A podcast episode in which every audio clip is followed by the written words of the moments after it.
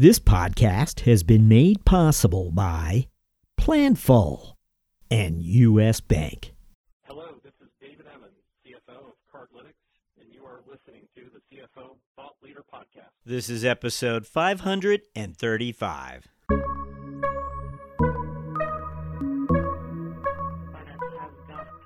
Really challenge the status quo and consistently look at why we do things. Do we need to do them that way? Do we need to do them at all? Are they adding value?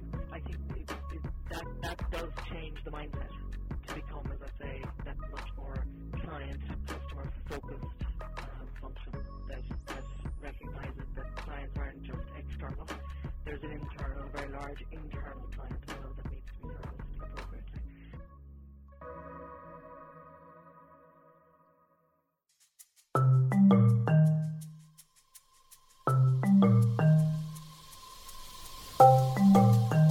Hi, it's Jack Sweeney. On today's show, we speak with Sarah Murphy, CFO of BSI, a company many of us know as the Business Standards Company.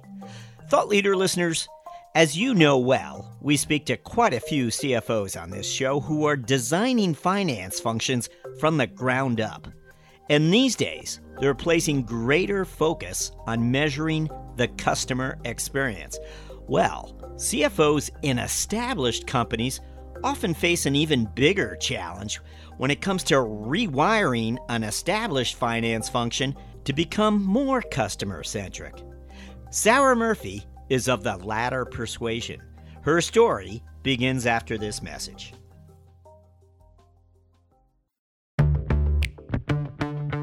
In an ever-changing world, it can be tough to keep up with the latest FP&A trends and innovations that keep you ahead of the game. Luckily, there's a podcast for that. Tune in to Being Planful, the podcast for finance leaders and planning experts, and stay in the know about what's happening in planning and forecasting. Guests like influencer Chris Ortega, Boston Red Sox CFO Tim Zhu, and Brian Lapidus of AFP will keep you up to speed on how you can put finance in the driver's seat this year. Find the full episodes at beingplanful.com or wherever you get your podcasts. P.S. Think you might make a great guest on the show? Shoot host Rowan Tonkin an email at beingplanful@planful.com. Hello,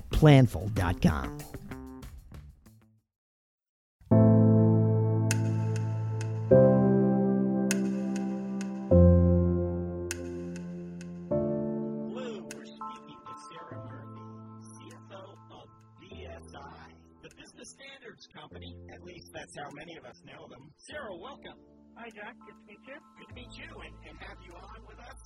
As always, Sarah, we always like to ask our guests to look back for us as we kick off the episode. And curious, what would you share with us when we ask for those experiences that you feel prepared you for a finance leadership role? What comes to mind? Sure. I started my career in finance probably in a very traditional way. It was, after college, moving into a first job with a company in Ireland, a big wholesale distribution company. And in the finance function, doing starting on the bottom rung, as they say, and then moved to London. And I think probably I was very fortunate in that I landed in a company that was actually a startup. It was a new national broadsheet newspaper that was being launched, The Independent. And so, as a trainee accountant, pre-launch. One got involved in lots of different things beyond finance. Whether it was in the advertising department, the circulation, distribution, all of the different aspects that really, I suppose, sparked some of my interest in beyond finance or how finance fits into the overall business. And looking back, it was one of those things I think that's been probably quite defining over the years, is that curiosity beyond finances. How how do businesses work? Just numbers on spreadsheets, etc. It doesn't really do it. You've really got to get under the hood of the different functions and how they all knit together, finance included, to really drive those businesses. So that was a hugely defining sort of milestone and time for me in terms of what was ultimately, you know, my path to a finance leader. One of the others was in and getting the opportunity to work internationally. When I was at The Economist, was the first exposure there. I lived in Brussels for a while as we launched a new magazine there as a startup. And it really exposes you to all of the different aspects of cultures, the different markets, the different drivers, and different ways of working. And going overseas as well always helps in terms of building your resilience, in terms of you're away from the mothership, you haven't necessarily got all of the infrastructure. And so you have to be a lot more resourceful. And so that helps you, grow up very quick. And I think it just adds to that flavor and broadens the horizon in terms of finance and where it fits in. So they were some very key moments, and really I think since then I've worked largely in an international arena, which for me is really exciting, because I think it's, the world has shrunk, and so it's really exciting to work and interact, internationally, I think, these days. Now, we'll ask you a few more questions about your career during the mentoring round, but I want to point out that you've been at BSI 19 years. Do I have that right? Correct. Now, we certainly have spoken with finance leaders that have built their career primarily inside one company, but I always like to ask this question. What kept you there? Clearly, the opportunities came your way. But also, there's probably opportunities along the way to move on outside of BSI. What kept you there? I think it was the variety, to be honest. And I think BSI was a very unique organization. And it was I joined at that time where it was really going through significant change. And I think it was part of the challenge, and the attraction for me was really that ability to influence at a very high level. And I started as finance director in one of our divisions. And really it was that there was a real commitment and drive for change, which is a great environment to work for and in, because it allows you to, there is that mandate for change that, you can then just start to drive and influence and make some real changes and see some changes. And really the opportunities just arose. After that, I transferred out to Hong Kong, based out of Asia, around Asia, and building, a very dynamic environment at the time. And that was really exciting. And then I came back to Europe and took a global role in one of our insurance businesses. So it was that natural kind of progression. There was always something new to move on to that I was asked to move on into. And then ultimately moving to the U.S. back in 2009 as CFO here. And that was an interesting time. 2009, just after the financial crisis, etc. And it was a time where our business was, if I look at the U.S., I would say it was flat, really, and in need of reinvigoration. And so we spent. I worked very closely with the new president of the Americas, who came in just before I came over. And really it was around sitting down and determining what is the strategy for this business. How do we really sort of press the reset button across all aspects of it? And And I think this is where my role really started to move from sort of that hybrid role, of, which very often happens in CFOs, in from that CFO and COO, where you're, yes, you have the finance function and all that goes with that. But it's, you know, finance doesn't sit in splendid isolation. It's part of the business, and so it's working with all the other different aspects of the business. And there were some fascinating projects, I mean, you know, from, I remember moving our head office in Northern Virginia from what was a very dark and dull and very high, you know, those workstations that everybody hid behind, etc., to a very bright, light, open plan office, which created a certain amount of trepidation, but actually in the end was a real huge success, and that office, I'm delighted to say, is now the blueprint for all our offices in North America. So, and really it went on to, as we grew significantly over those years, through, you know, a revamped go-to-market, expansion of some of our services. We moved into, you know, we were looking to strategically how we would maintain that growth, and looking at the M&A space and what sort of adjacencies, et cetera, and complementary services we could get into. And so we decided to get into the consulting business, which was a big shift for us. Let's go into. Yeah, I'm sorry. I want to forgive me for interrupting. Tell us about BSI. I described it as the Business Standards Company. Certainly, many of us probably know it as that.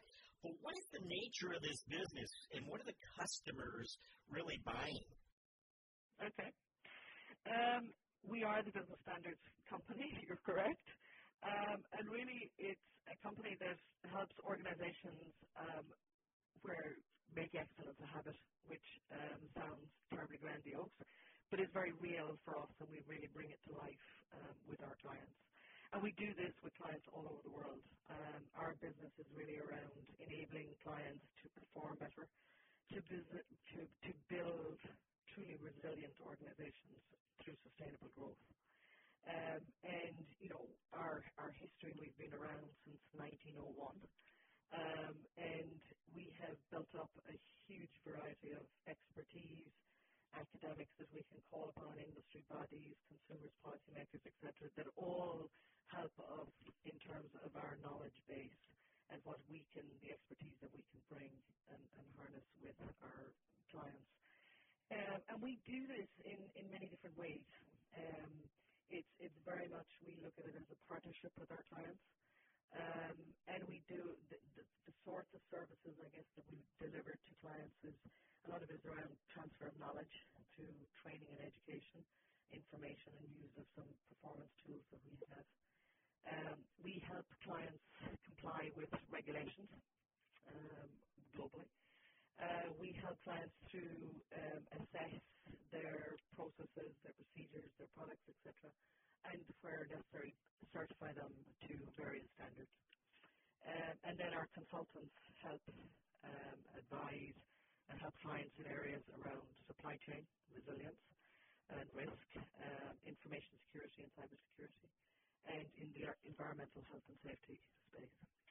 So it's a very wide variety of services to clients that's really driving that whole building of excellence and best practice through and ultimately building organizational resilience.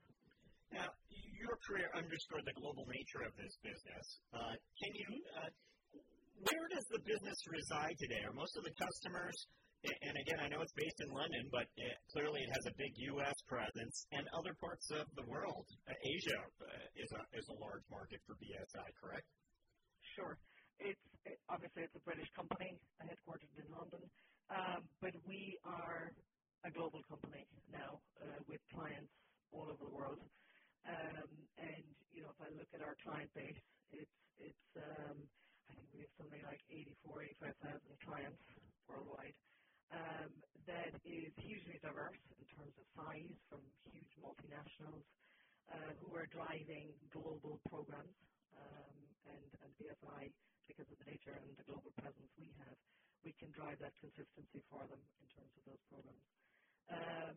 Through to small SME type companies who are looking to really get that, move that needle in terms of excellence and best practice. And then our clients are spread across a huge variety of industry sectors and segments. So, from it's the full gamut really of sectors. So it's a very diverse company in that regard. Take us back again and tell us about your arrival in the CFO office and maybe some of the circumstances that led you there. I think some of it was shaped around timing. As I say, I came to the U.S. in 2009 as CFO of the Americas, and it was a time the markets were recovering, or just they were just sort of coming out of the financial crisis, and our business was really probably flat at that stage. That it really did need to push the reset button and reinvigorate it. And so for me, it was in reviewing the finance function. It was very much a function that was, I would describe as the accounting function at that stage. And for me, finance is a hugely valuable corporate asset that really needs to be leveraged. And so that means moving much more towards the business partnering type arrangement, while obviously providing all of the accounting type, but moving away from that sort of back office, dreadful term, but nonetheless, moving to that much more customer-centric, business-focused business partnering. I have to point out, it seems like what you just shared with us there just matches identically with so many CFOs. During the downturn, finance had to help lower costs, manage perhaps layoffs, whatever might be required. And then after the downturn, it was like, okay, finance, you want to remain strategic, figure out how to help us grow. And the collaboration you're speaking of becomes the doorway to growth. Absolutely. And I think, there are no divine rights to a seat at the table. I think if my view is that if finance is to be at the table, then it needs to be equally contribute to the overall strategy and growth. And we had a huge growth agenda for the business that required all parts of the business to really sort of look at themselves and challenge the status quo and how we were going to market, etc. And so there was a lot of change started, not just in finance, in a lot of other functions. And of course, this is where, when you have that level of change, this is where the functions start to interact, because they're generally part of a chain of processes. They're not in and of themselves singular. And so that, in terms of the CFO role, it requires that ability to influence other parts of the business that aren't necessarily under your remit, but have a huge impact in terms of overall business. And so to achieve that collaboration, I'm sorry, I keep interrupting. No. This is really sort of the sweet spot for us. To achieve that collaboration, did you have to reorganize finance in some way? Did you have to hire other types of executives for whatever reason? I mean, I think it was really a cultural shift in the function. There were some huge gaps in skill sets in terms of what was required. And so I had to bring in some key executives to help drive that. First of all, to bring in that skill set that was required, the gaps, but also to help and be change champions in terms of driving that culture and cultural change through the organization. And one of my mentors at the time was, when I'd ask, why are we doing this? And well, the answer was, for a while, well, this is the way we've always done it, which became sort of my cry for change, because it really, it was about, and I think, you know, to this day, I think finance has got to, as with most functions, to be honest, really challenge the status quo and consistently look at why we do things. Do we need to do them that way? Do we need to do them at all? Are they adding value?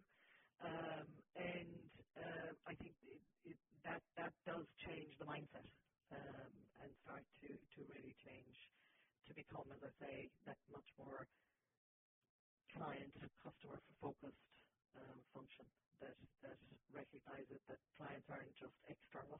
There's an internal, a very large internal client as well that needs to be serviced appropriately.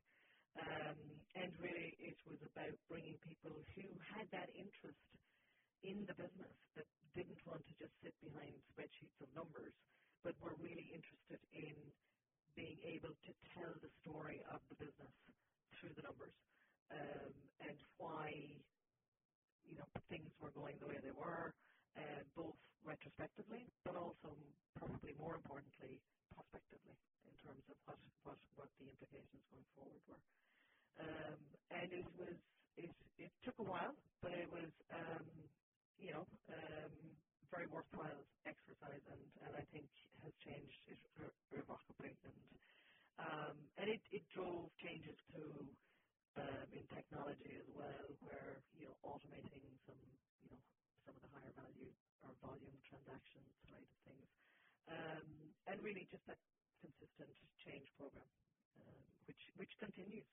You know, it's not a one and done. I think it's the nature of finance and the world today is that it's constantly evolving, and to really ensure that resilience and continued success is that you are constantly challenging, constantly horizon scanning for what are the latest innovative ways of doing things, and moving things forward. We'd be interested in understanding, you used the expression of how the team wanted to really use the numbers to tell the story, and how those numbers and metrics, what metrics used to tell the story and what metrics today tell the story. And I have to believe it's a metric mix, really, right? But maybe there's some customer-centric metrics now that have become more prominent, more top of mind. What would you tell us about sort of that, the metrics when you first arrived there, what was important then, and what you like to believe is what's telling the story today, or what is telling the story today? I think the metrics were, I think like a lot of businesses, we had some pretty standard type metrics, standard P&Ls and, the usual sales metrics. I think the nature of metrics and the nature of reporting for me is that it evolves. It's not a static situation, because businesses are changing, their focus, their direction, etc., changes, and so you need to be to really understand the business in terms of what are the key drivers.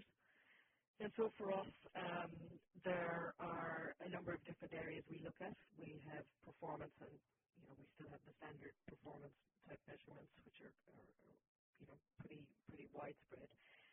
But then we have things like utilization and capacity planning, which is future-proofing and looking at what our future capacity requirements are in terms of delivery, client delivery. And we have, the nature of our businesses, we have quite a bit of annuity-type business. So that planning and horizon planning is and capacity building is critical for us. So that forward-looking perspective, view is critical. And on the client side, where we look at a lot of the retention rates and renewal rates and client satisfaction, because as I say, we have that annuity type business. So if you're not careful, you can have leakage over time. And we really need to understand that and what, if any, if there is. Changes, we need to understand why and how we address those. So they're critical for us. As you look to bring those numbers forward then, and those important numbers, the retention, the leakage, when you had meetings to discuss those, was there something that you did to move them more to the center of the discussion or closer to, you know, or something that's being addressed more often? Or, and I could be wrong here, Sarah. No, I'm just trying to, it would be wonderful to share something that would demonstrate how, you know, in the past this was discussed sort of at a lower level, and now, you know, we were able to begin addressing it in a more direct manner. I don't know what the circumstances might have been. Yeah, no, I think, I mean, client satisfaction is a huge and gets very high profile exposure for us. Obviously, we have very close relationships with our clients. It's not a sort of one and done. It's very much a trusted partnership that are long-term relationships. So client satisfaction and client issues are key for us. So that's very definitely something that we monitor and manage very closely. And the CFO before you wouldn't have told us the same thing. What's changed? I think probably the focus on it. And the emphasis is, I think, just the satisfaction rates, the client satisfaction rates, I think have been steadily increasing, and they're very strong now. And our aim is to maintain and build, you know, and where we have issues to address them rather quickly. And so the. Was there ever a conversation, I'm sorry, I'm interrupting more than usual, I apologize for it, but was there ever a conversation that you had with a collaborator where they said, you know, you're measuring this customer satisfaction wrong, and I don't know if you use the Net Promoter Score or what it might be, but we need to look at this one part of the business a little differently, and perhaps if we started asking this question rather than this one, we would get a more clear understanding? I mean, are those the types of conversations that happen, or would you tell me otherwise? And I think those question sets are slightly different for all the different areas of the business because there are nuances between the different business streams, as we call them.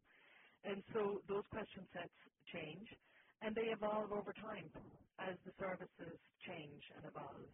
And so there are those question sets as they're, you know, constructed and agreed upon, they are circulated across the business for key decision makers to have input into those. And, you know, finance is in there. There are finance type, whether it's invoicing, collections, whatever it may be, but there are finance type aspects in there that, you know, we have to monitor and measure. Interesting. There is that, what we call our signature question, which could have happened at any time in your career. We're going to ask for a finance strategic moment, a moment where you saw something, given your lines of sight into the organization as a finance executive, that led you to, you know, respond, whether it be a risk or an opportunity that was going to be pursued. Does anything come to mind when we ask for a finance strategic moment? Several years ago, I was asked to oversee a small business that had come to us here in the U.S. through an acquisition overseas. And so it had been running at a loss, and I was asked to review to see if this business, which revolved around audit in the food supply chain, and I essentially did a forensic review of it, looking at, and there was really very little information, sort of quality information around the segregation of services or, you know, the isolation of and assignment of revenues and costs to the different aspects and service lines. And so one of the first things was to try and create that picture of what was really driving this and what activities, if any, were profitable and what were less profitable. And so it was really a question of getting in under the hood of it and understanding that business, first of all, and the different aspects and the service lines of it. and then saying, okay, if these are the services, what are driving and what are the interdependencies? If I get rid of one service line, does that mean I impact something else? And those sort of questions. And then where there were service lines that established that were actually loss-making or very low margin, could we change that and improve it? And if not, what would be the implications of getting rid of that service? And so there was, it was fascinating because we took, having gone through a lot of analysis and deep dives, and a lot of discussion with the business heads and leaders to really sort of start to drive some change. And actually, there were very few business lines or services that we stopped. What we did, though, was introduce a lot more discipline around pricing and around scheduling and around how we serviced some of these clients. And so within, you know, it was in about 18 months, we turned that business profitable, which was really, for me, it just demonstrated the value of that financial discipline married with actually the commercial input that says when you bring them together to really look at a situation and look at a business scenario, you can make really well-informed decisions, and really, that's the power of the true value of finance, I think, in terms of what it can bring to the table in terms of business decisions.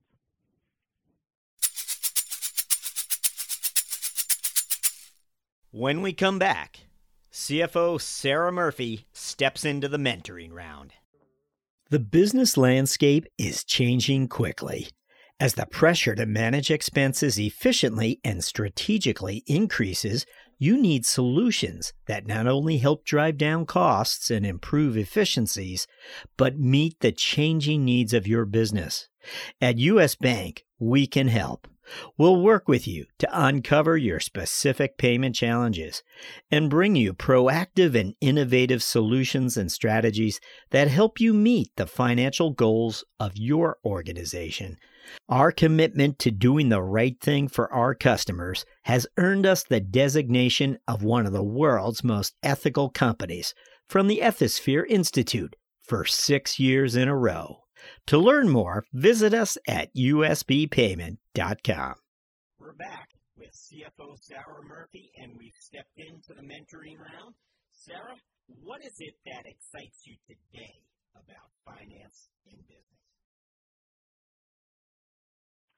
I think for me, the one of the things that's all, you know, has been changing. You know, if I look at the world, it's shrunk a lot over the last while through communications, the speed of communications, and really the impact and the ripple effects of world events and all the rest of it, and how quickly they really can impact businesses. And so it's that's exciting and challenging all at the same time, because it requires you to really have that resiliency in terms of a business, whether it's processes, products, etc., to really be able to handle and to a certain extent to try and be proactive about some of these changes and challenges, but really to be able to have the agility to respond appropriately so that, you know, these things don't have a detrimental effect on the business. And that's where we work very closely with clients in terms of trying to build that resiliency in their systems, in their processes, etc., to really be able to respond very agilely when these things come up. And that, to me, is really exciting. But as I say, it's challenging as well. I think some of what you just shared is pretty intriguing to our audience, and I'm wondering if you can tell us a little more about where you think your leadership path is likely to lead. Yeah, I mean, I think the experiences that I've had over the years in terms of being in the finance and CFO role have really exposed me to lots of different experiences within businesses. But it's also that the evolution, I think, of the finance roles in terms of that they are much broader now. I think the CFO roles are much broader, which is what led me into, when we did all the acquisitions here, to ultimately moving from the CFO into the COO role of managing that new and exciting part of BSI, which is the consulting world, and really getting into the whole area of post-acquisition in terms of integration, creating a blueprint for these businesses that have come together through acquisition. And so that's led a huge change of emphasis for me in terms of, but still pulling hugely on the experiences that you gain through the CFO role. And that's evolving even further because I'm now about to transfer into another new role as I transition back to London, actually, in the autumn, to the group corporate development director role for BSI, which is a real strategic role.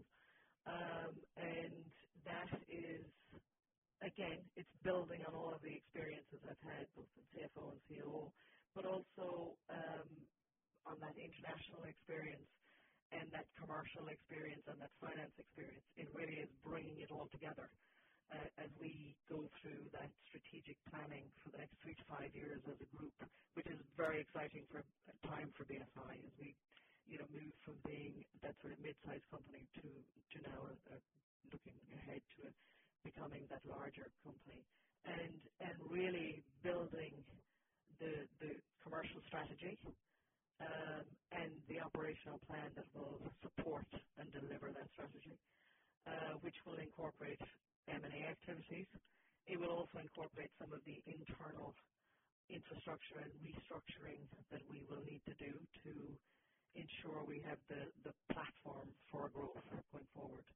So it's really exciting in terms of, and it's really that sort of culmination of all of the experiences that you draw upon that have brought me to where I am today. And finance for sure is front and center in terms of delivering that. And a lot of the disciplines that one garners through finance as a finance practitioner is you bring to the fore, you never lose those skills.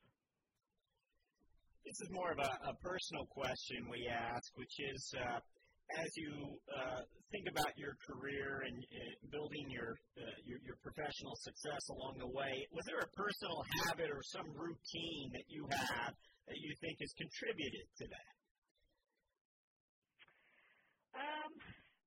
I think there are probably a couple. I have that curiosity, I think.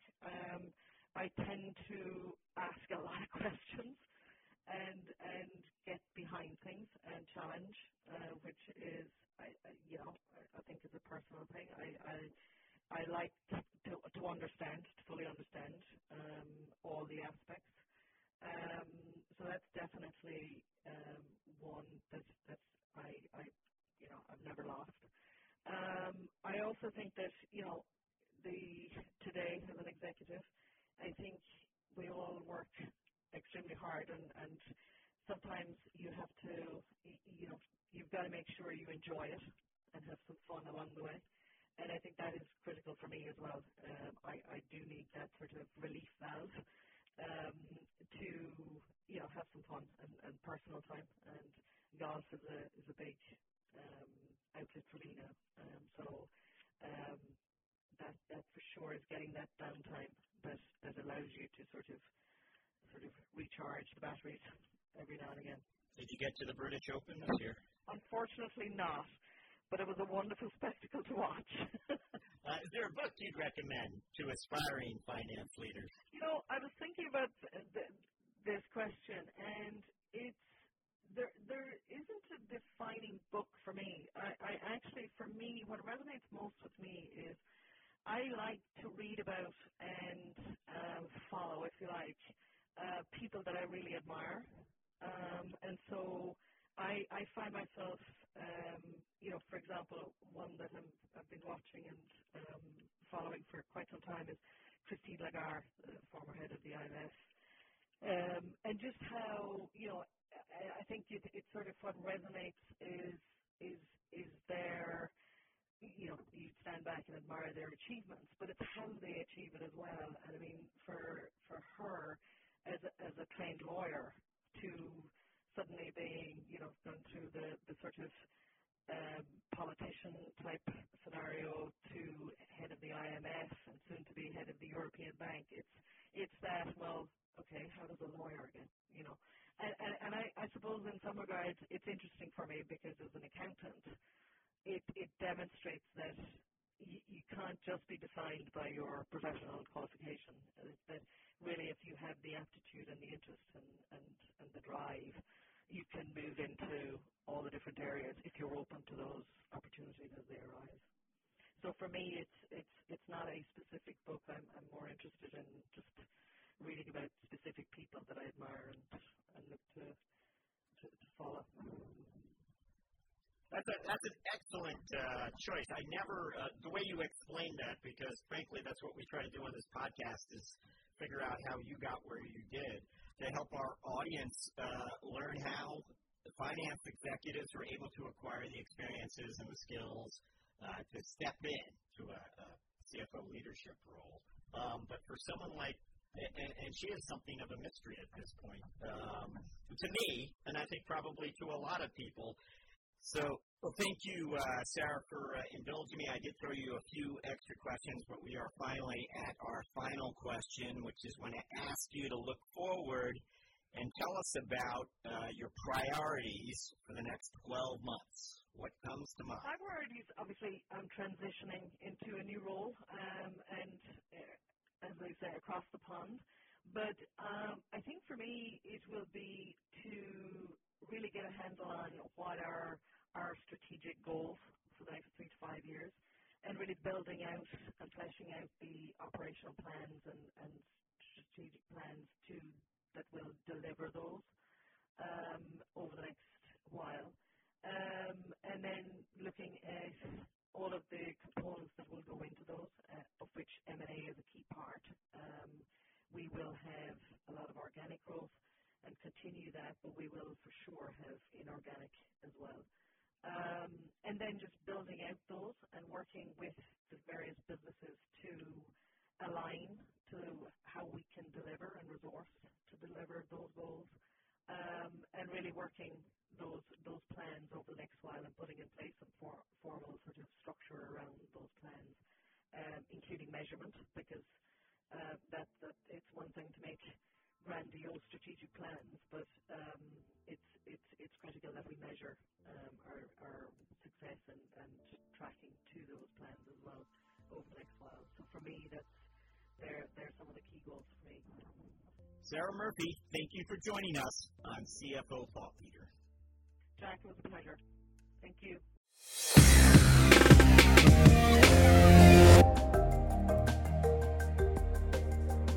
Hello, listeners.